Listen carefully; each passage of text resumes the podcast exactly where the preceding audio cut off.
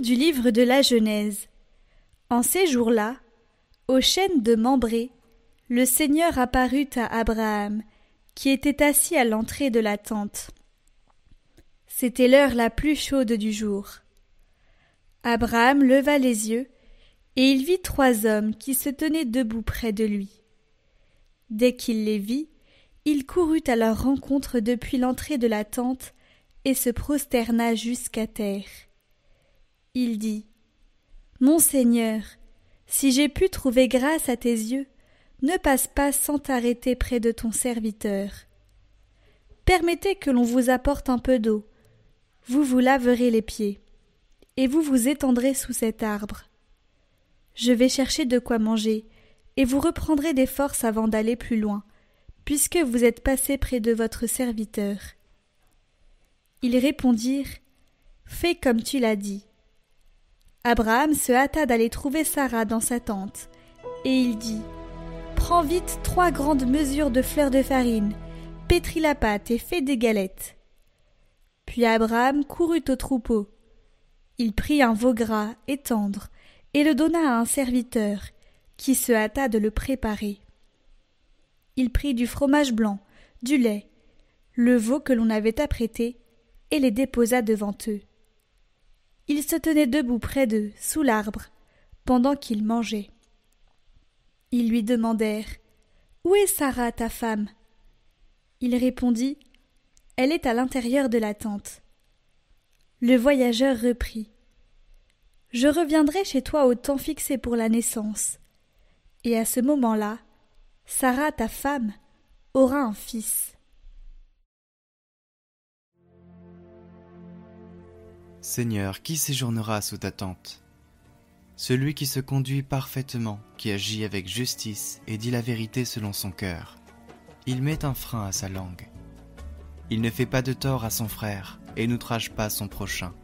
À ses yeux, le réprouvé est méprisable, mais il honore les fidèles du Seigneur. Il ne reprend pas sa parole, il prête son argent sans intérêt, n'accepte rien qui nuise à l'innocent qui fait ainsi sa demeure inébranlable. Seigneur, qui séjournera sous ta tente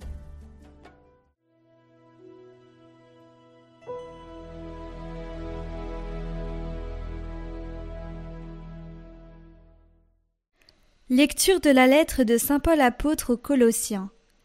Frères, maintenant je trouve la joie dans les souffrances que je supporte pour vous ce qui reste à souffrir des épreuves du Christ dans ma propre chair, je l'accomplis pour son corps qui est l'Église. De cette Église, je suis devenu ministre, et la mission que Dieu m'a confiée, c'est de mener à bien pour vous l'annonce de sa parole, le mystère qui était caché depuis toujours à toutes les générations, mais qui a maintenant été manifesté à ceux qui l'a sanctifié car Dieu a bien voulu leur faire connaître en quoi consiste la gloire sans prix de ce mystère parmi toutes les nations. Le Christ est parmi vous, lui, l'espérance de la gloire. Ce Christ, nous l'annonçons, nous avertissons tout homme, nous instruisons chacun en toute sagesse, afin de l'amener à sa perfection dans le Christ.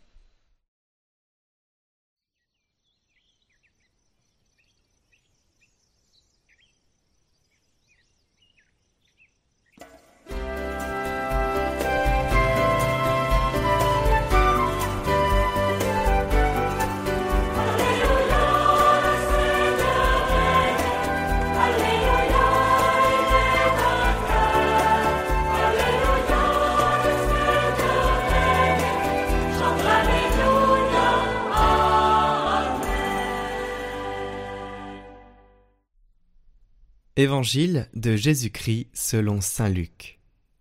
En ce temps-là, Jésus entra dans un village. Une femme nommée Marthe le reçut. Elle avait une sœur appelée Marie, qui, s'étant assise aux pieds du Seigneur, écoutait sa parole. Quant à Marthe, elle était accaparée par les multiples occupations du service. Elle intervint et dit Seigneur, cela ne te fait rien que ma sœur m'ait laissé faire seule le service Dis-lui donc de m'aider. Le Seigneur lui répondit Marthe, Marthe, tu te donnes du souci et tu t'agites pour bien des choses. Une seule est nécessaire. Marie a choisi la meilleure part, elle ne lui sera pas enlevée.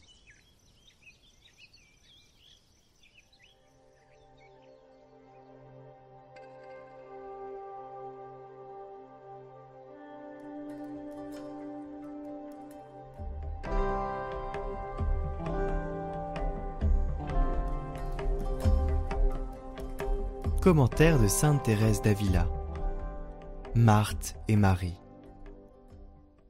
Sainte Marthe était sainte, bien qu'on ne dise pas qu'elle était contemplative.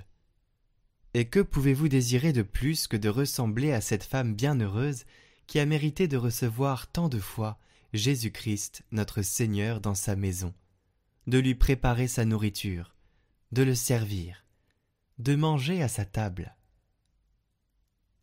si elle était demeurée absorbée comme sa sœur, il n'y aurait eu personne pour préparer le repas de cet hôte divin.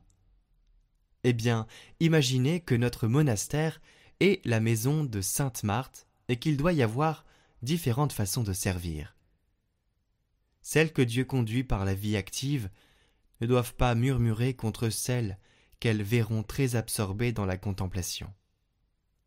Qu'elles s'estiment heureuses de servir avec Marthe qu'elle songe également que la véritable humilité consiste, en grande partie, dans l'acceptation empressée de ce qu'il plaît au Seigneur d'ordonner de nous, et dans la conviction qu'on est indigne de porter le nom de ses serviteurs. Donc, si contempler, faire oraison mentale ou vocale, soigner les malades, servir dans les emplois de la maison, assurer les travaux, même les plus vils, n'est autre chose que rendre ses devoirs à l'hôte divin qui vient loger, manger et se reposer chez nous, que nous importe de le servir d'une manière ou d'une autre. Je suis loin de dire que vous ne devez pas vous efforcer d'arriver à la contemplation. Je dis simplement que vous devez vous exercer à des fonctions diverses. La contemplation, en effet, n'est pas laissée à votre choix, mais à celui du Seigneur. Laissez faire le maître de la maison. Prions pour toutes les intentions déposées en commentaire cette semaine. Notre Père, qui es aux cieux, que ton nom soit sanctifié, que ton règne vienne, que ta volonté soit faite sur la terre comme au ciel. Donne-nous aujourd'hui notre pain de ce jour. Pardonne-nous nos offenses, comme nous pardonnons aussi à ceux qui nous ont offensés. Et ne nous laisse pas entrer en tentation, mais délivre-nous du mal. Amen. Je vous salue Marie, pleine de grâce. Le Seigneur est avec vous. Vous êtes bénie entre toutes les femmes, et Jésus, le fruit de vos entrailles, est béni. Sainte Marie, Mère de Dieu, priez pour nous pauvres pécheurs, maintenant et à l'heure de notre mort. Amen.